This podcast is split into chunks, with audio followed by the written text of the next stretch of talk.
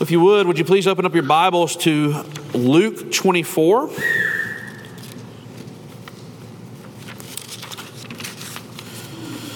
It's the Gospel of Luke, chapter 24. We've been in Exodus for about um, this whole year, pretty much.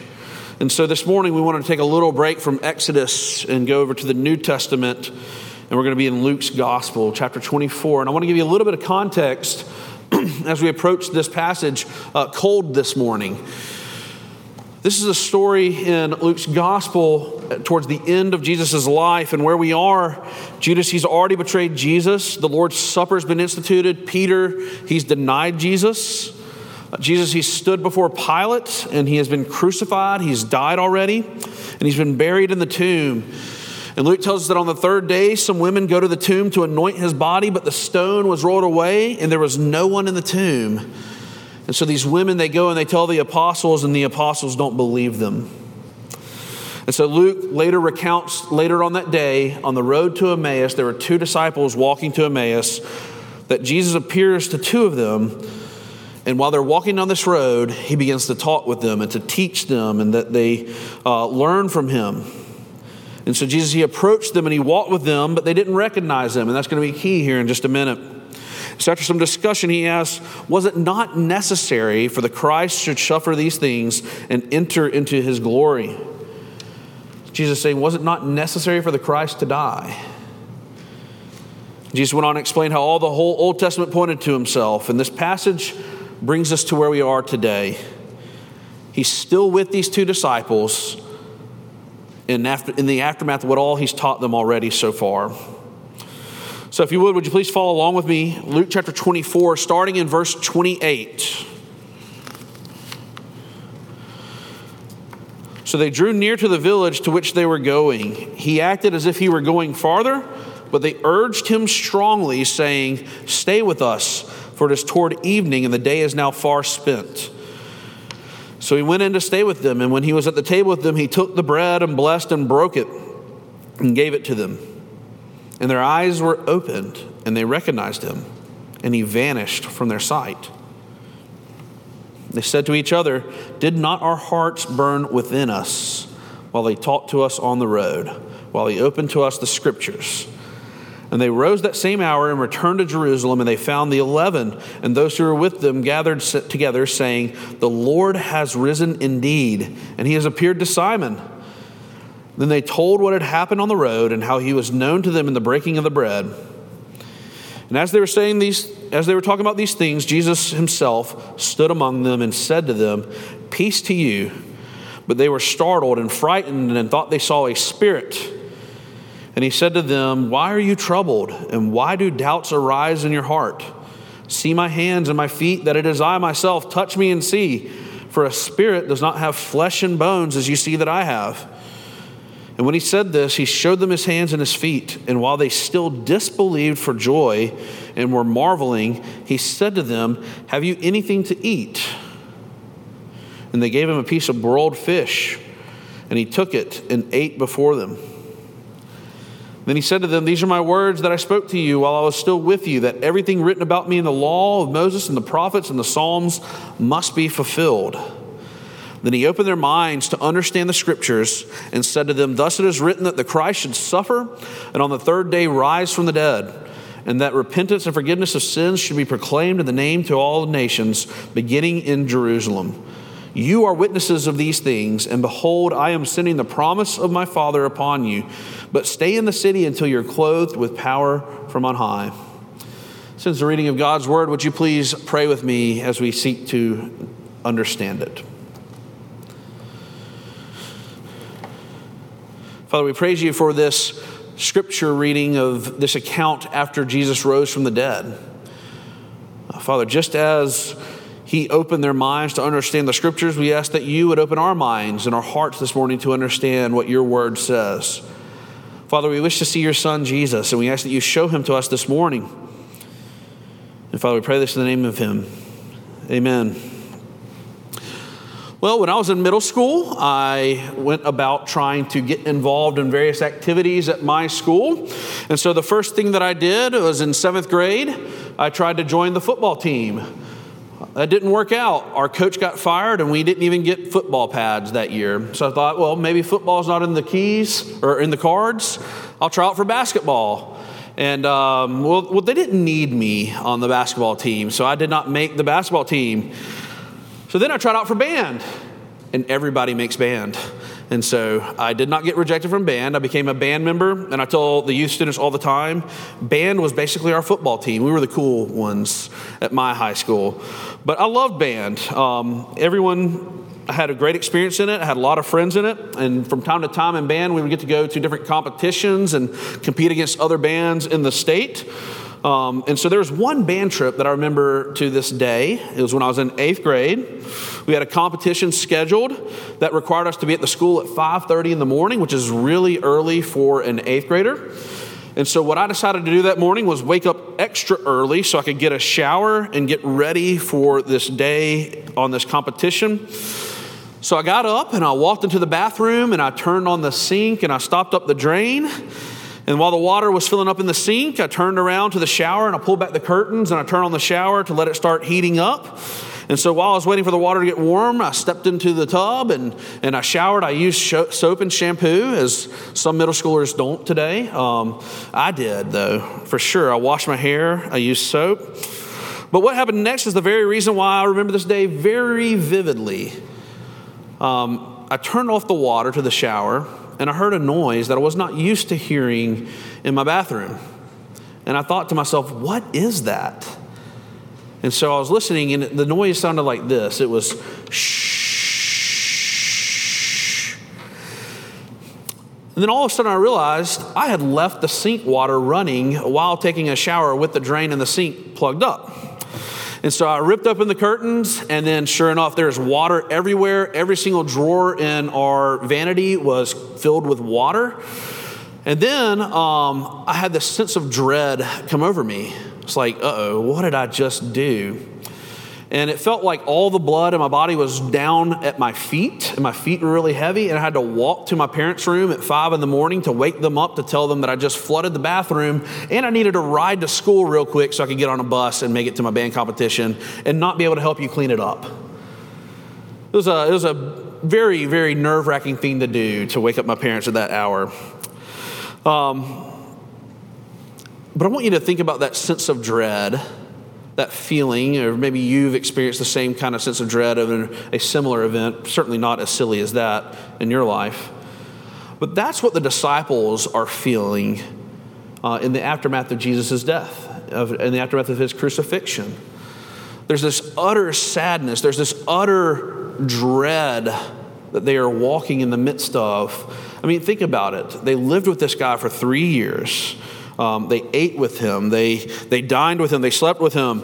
Um, they knew his mannerisms. They witnessed miracles. They learned from him. Uh, they knew what he smelled like. Every single day they were with him for three years, and all of a sudden he's captured and he's crucified and he dies. And so it rocked their world. And we need to see this this morning, or we're not going to completely understand this passage. And so, three days later, the disciples, they're still talking about what happened on the Friday before. Uh, three days later, they're still thinking, you know, man, what just happened?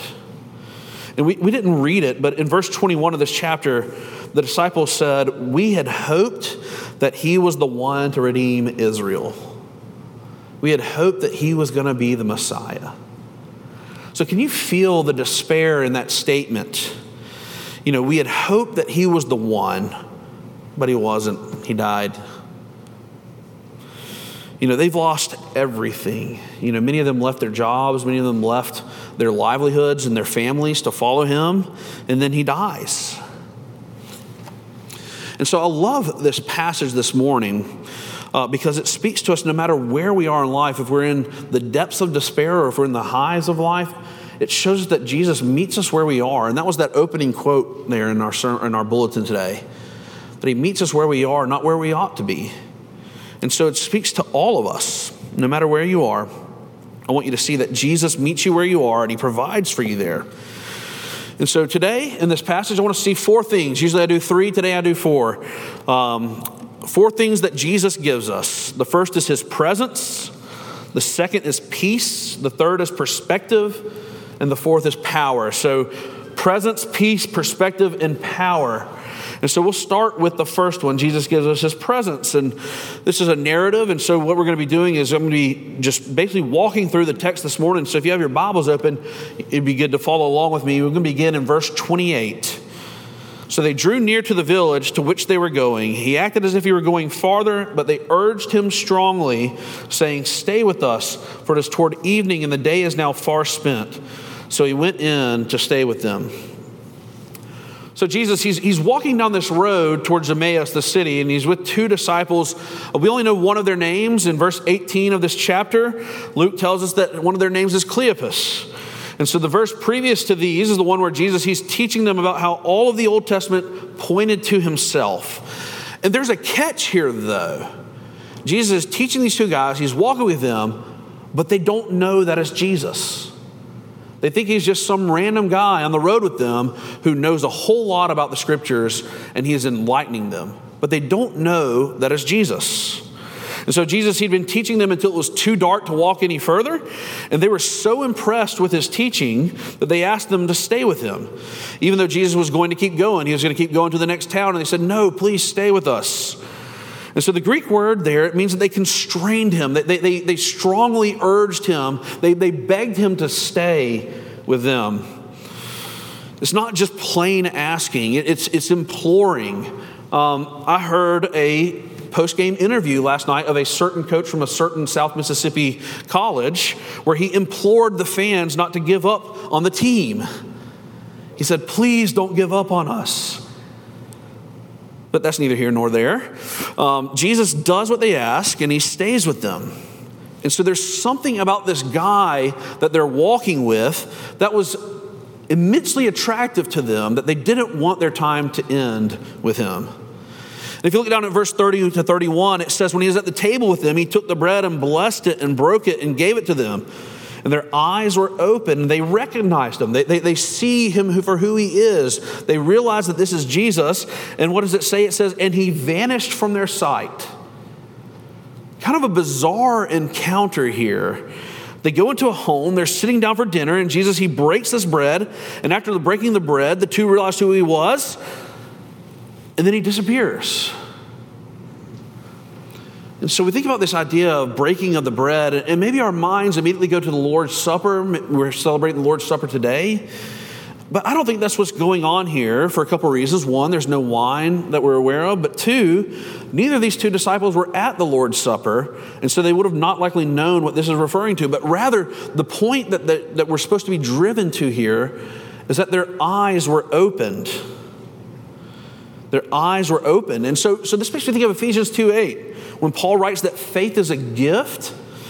You know, the disciples, they were granted the ability to see Jesus. And so, just as quickly as they recognize him, he disappears. Kind of bizarre, right? Um, can't explain it. None of us can. But that's what happens. He disappears. It's this bizarre scene. And it kind of gets more bizarre later. And so the disciples, they start figuring out what just happened.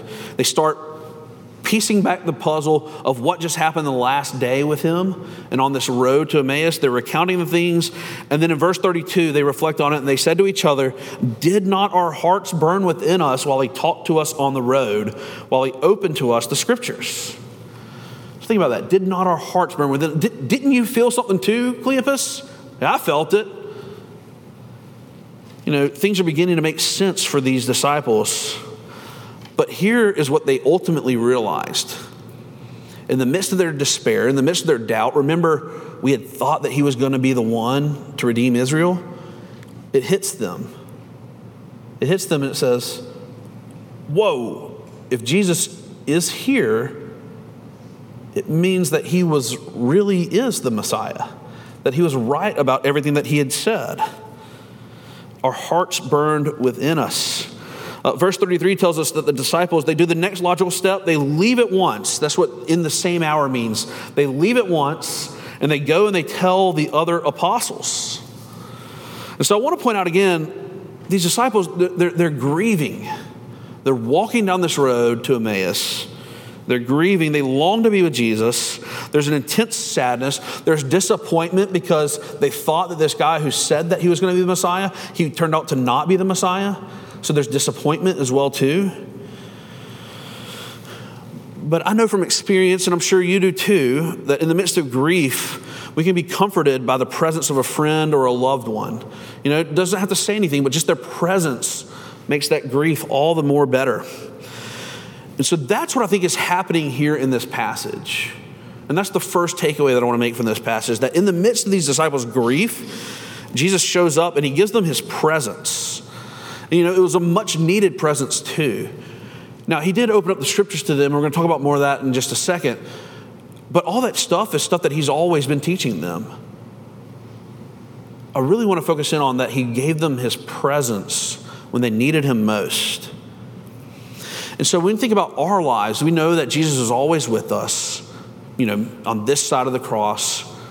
Uh, Christ lives in me. You know, we sing in, in Christ alone that I am his and he is mine. We have that union with Christ. So we always have Jesus' presence with us. And so, in the midst of your grief, in the midst of your despair and your trying times, what does it mean to you that you already have Jesus' presence? To these disciples, he, he brought peace to them, and we're going to talk about that more in just a minute. But does it comfort you during trying times to know that Jesus is always with you? His presence is always there with you. So that's how he gives us his presence. Let's look secondly at how he gives us peace. So they go and they find the other disciples, and they tell them everything, everything that happened. And so it's like scene change, right? Now they're with the apostles, they're with the disciples.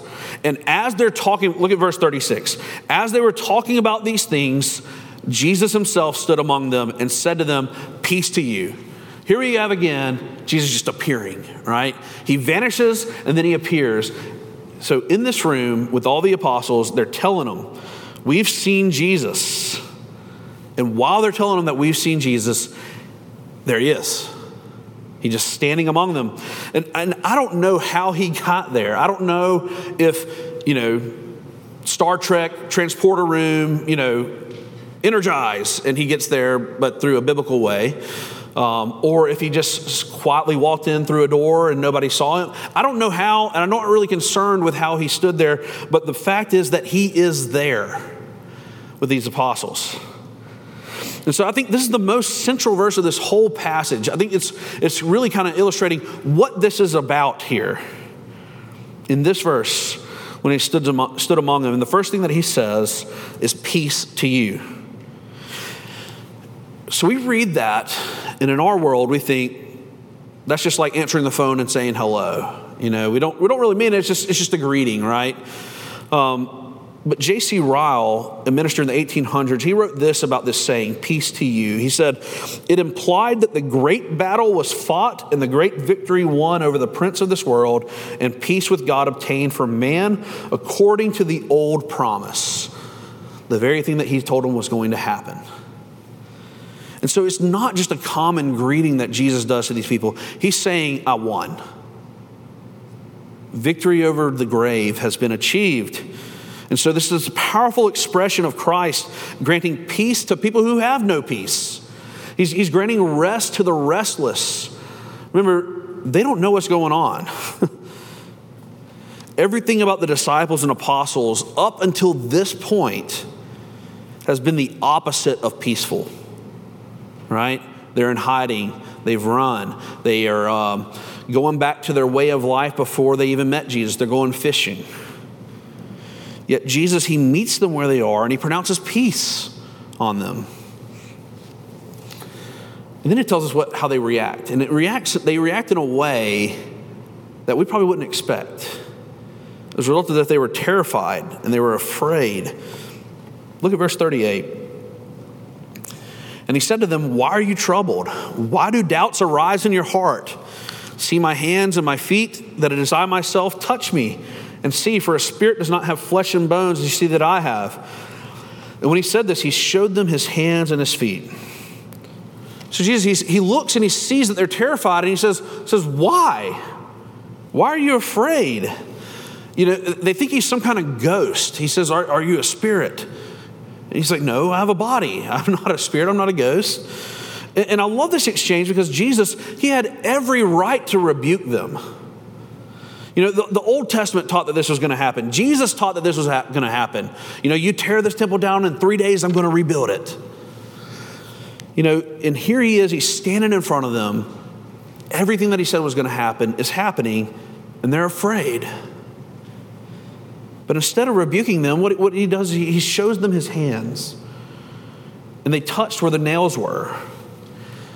And the next few verses tells us what happens next. In 41, it says, They still disbelieved for joy and were marveling. And he said to them, Have you anything here to eat?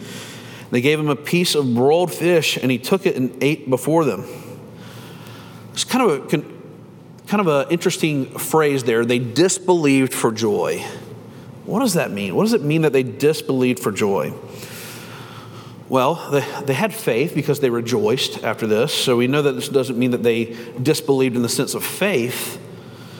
But rather, what a number of commentators say is that what's going on here is that their joy was so excessive that it was a hindrance to their faith.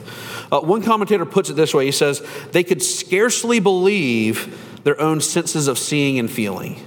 You ever felt like that? They could scarcely believe their own senses of seeing and feeling. So, again, they think he's a ghost. He shows them his hands. He says, I'm not a spirit, I have flesh and bones. And then what he does, he asks them for something to eat. And this word here in Greek, it literally means anything edible. Do you have anything edible?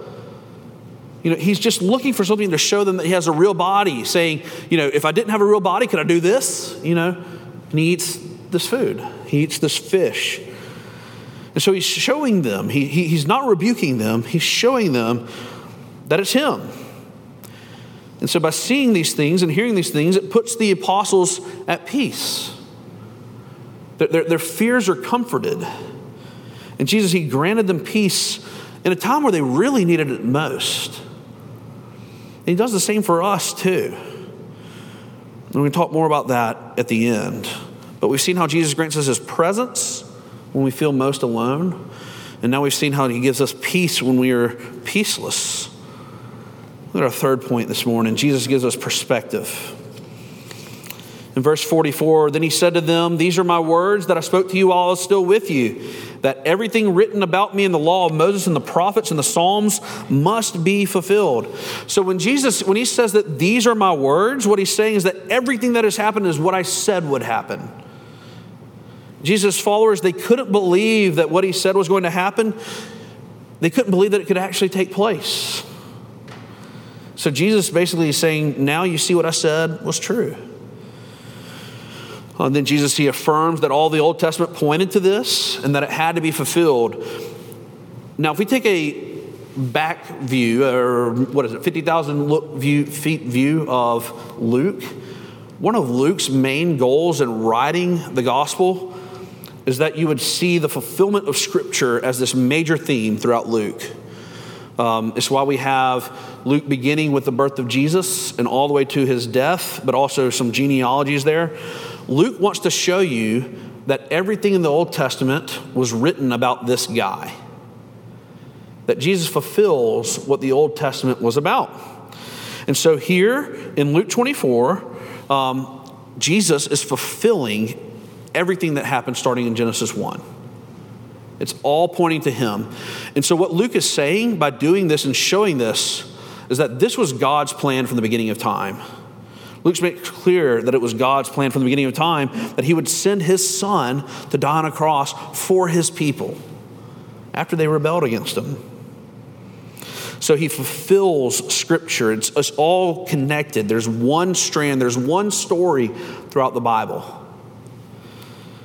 So, Jesus, what he does then, he takes this opportunity to show them how the Bible points to himself.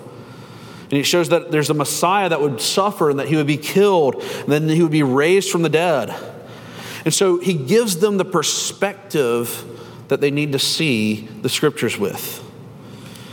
Uh, we look around Christendom today, and there's so many different interpretations of scripture, there's so many different denominations. We need Jesus' perspective to see scripture. In verse 45, it says they open their minds to understand the scriptures. I want Jesus' perspective of scripture. You know, th- that is the right perspective of scripture. um, he opens their minds to understand the scriptures. He said, And thus is written that Christ shall suffer and on the third day rise from the dead, and that repentance and forgiveness of sins should be proclaimed in his name to all the nations, beginning from Jerusalem. And so, just like he did with the two disciples in Emmaus or on the road to Emmaus, he does with all the apostles here. He opens their minds, he shows them what the Old Testament taught. And so, in order to understand Scripture, we must have the illumination of the Holy Spirit. Uh, we, we pray for this when we preach on Sundays that, that God would open up our eyes and our minds to understand the scriptures. We cannot understand it without the Holy Spirit. You know, we, we must pray that our minds too would be open to the scriptures so we can see the things that Jesus wants us to see in the scriptures. And so we also have in this section of the scripture here a brief summary of what the gospel is.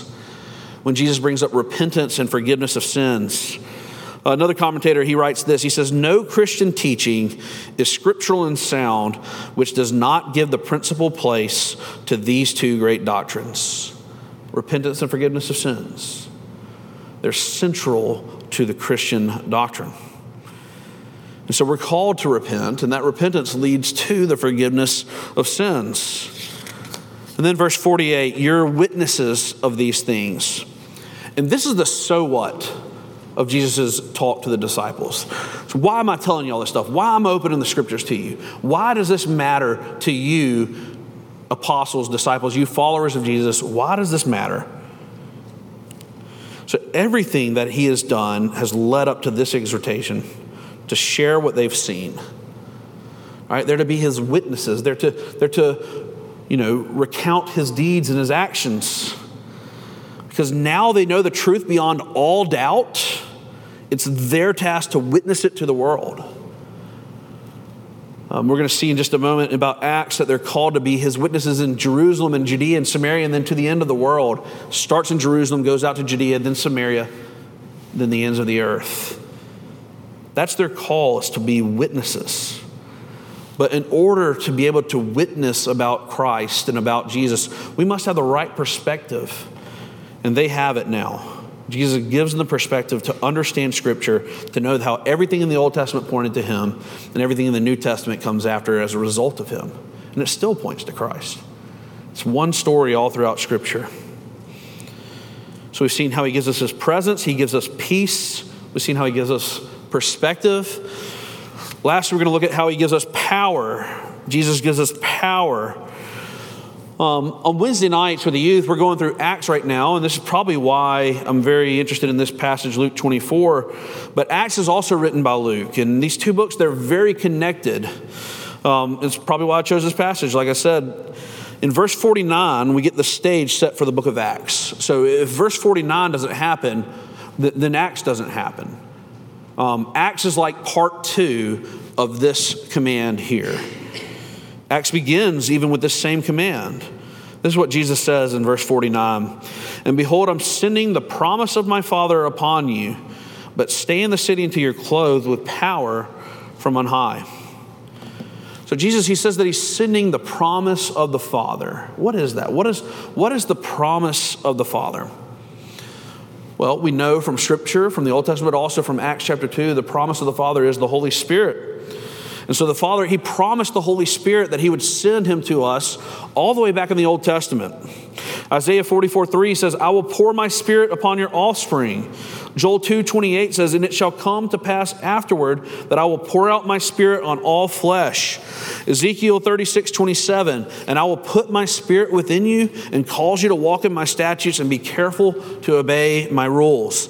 This is the promise of the Father that he's going to send his Holy Spirit to his people. And so when Luke, when he's writing Acts, one of the first thing that happens in the book of Acts is the giving of the Holy Spirit at Pentecost in Acts chapter 2. And so it's through the Spirit that we can understand Scripture, but it's also through the Spirit that the disciples and the apostles, they were called to witness. I'm going to explain what I mean by that in just a second. Jesus says that it tells them to stay in this, that he tells them to stay in the city until they're clothed with power from on high. So he's saying, stay in Jerusalem until the day of Pentecost, until the Holy Spirit has been given to them. And so this is the power that he speaks of. It's somehow connected to the Holy Spirit you know, the power that he speaks of, it's not another name for the Holy Spirit, but rather it's what the Holy Spirit gives you. The Holy Spirit gives power. And so I want to talk about this for a second because I think we sometimes understand, the, misunderstand the, the Holy Spirit. We, we often get wrong this person of the Trinity. And so, right after this in Acts, in the very first chapter, there's two commands that are given in the first chapter of Acts. One is the one that we just read stay in Jerusalem until Pentecost. But here's the second command in Acts chapter 1. And you will receive power. Notice the theme here. When the Holy Spirit has come upon you, and you will be my witnesses in Jerusalem and all Judea and Samaria and to the ends of the earth. It's very similar to Matthew 28. Go and make disciples, share the gospel, be my witnesses. And here's why this is so important. It's because this is the mission of the church. This is the mission of the church. You know, I think we often get this wrong, what the mission of the church is. If you're, like me, sometimes I think the church is there to serve me. Sometimes I think the church is there to do what I want to do. We think the mission of the church is about my happiness, or maybe it's a place for my friends and I to gather, or a place where I, where I feel things, or, or, or whatever we think the mission of the church is. The, the true mission of the church is to seek the lost. That's our mission. Yes, we exist to glorify God. Yes, we exist to preach and to, to, to worship, but we also exist, the mission to seek the lost. This is what R.C. Sproul says. He says, to bear witness to the present reign and rule of Christ, who is at the right hand of God. And if we try to do it in our own power, we will fail. The reason for the outpouring of the Spirit is not to make us feel spiritual. It's not to give us a spiritual high. It's so that we can do the job that Jesus gives the church to do. We cannot do it without the Holy Spirit. We cannot do it on our own. John Calvin said that the task of the visible church is to make the invisible kingdom of Christ visible. That's our task. That is your task as a church. And so we have an incredible opportunity, even here in Tupelo. You know, we're called to evangelize. And, and, and here's the good news about this is that you cannot mess it up. We can't mess it up because it's the power of the Holy Spirit that works, not us. So if you're in Christ this morning, you've received this power of the Holy Spirit. You know, He does the work, He changes hearts. But we still have that calling to share the good news with people, to share and to seek the lost. And that's the mission of the church. We have a power that enables us to do so. I'll close real quick with four points of quick points of application. Here's the first point. Some of these are going to be a reiteration of what we already talked about. First point is that Jesus meets us in our moments of greatest need. Uh, he meets us in our moments of greatest need. And so he meets these two disciples on the road to Emmaus. He meets us in the same way, uh, where we are, not where we ought to be. So I love the chorus of that great hymn, I Need Thee Every Hour. It's very simple, but it says, I need Thee, I need Thee every hour, I need Thee. Uh, we need His presence in our lives. And so Jesus, he, he meets that and He gives us His presence. Second thing, Jesus has patience with our doubts. Something I really want you to see this morning. If you're forgetting everything else, if you haven't been listening, tune into this. One of the questions that comes up most in my conversations that I have with fellow believers centers around doubt. Uh, this class, this, this, this past summer at RYM, I taught a class on how can I be sure I'm a Christian. I think over 200 students came. 200 people struggling with doubt in their faith. Maybe you have experienced doubt.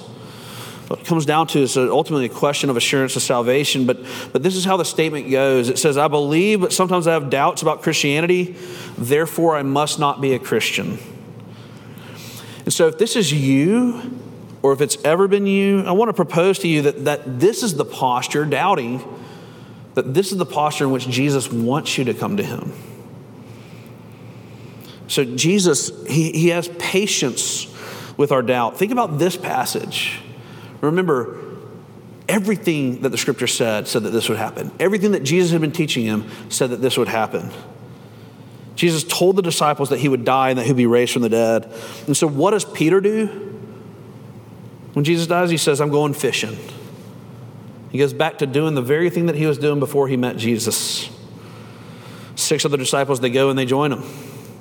What did Thomas say when he told Jesus is risen? He says, I won't believe it unless I touch the holes in his hands. What did the disciples say in this chapter that we just read? We thought that he was going to be the one to redeem Israel. We thought that he was going to be the Messiah. How did Jesus respond to all these things? I know how I would respond. I'd be like, hello? Were you not listening? I told you this was going to happen. How could you how could you think that it wasn't going to happen when I told you this was going to happen? I'm so angry and upset with you for doing this. But that's not at all how Jesus responds. He says to Peter, "Feed my sheep." He says to Thomas, "Put your hand in the holes in my hand." You know, just as he doesn't rebuke the apostles for their doubt, he doesn't rebuke you for doubting. Rather than rebuking, he grants this pronouncement of peace. And so we can go through periods of doubt in our lives, but it doesn't make you any less Christian. It doesn't make you any less saved by doubting. And so Jesus, what he does, he looks at the weary, at the doubting, at the anxious disciples, and he says, Peace. Kind of like he's calming a storm.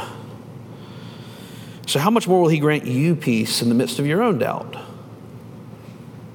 I trust that you'll find the answers to your doubt if you look for them. But He has peace and He has patience with you in the midst of your doubt. And that's how He wants you to come to Him. Third point of application. When Jesus calls the apostles to be witnesses to the world, He also calls us. Uh, this is not just a command for the 12 or, or the few hundred disciples that He had, it's a command for you and me. Uh, it's not their task, it's our task. And we believers, we know the truth, and we're now tasked with sharing that truth to all. And so, what does this look like?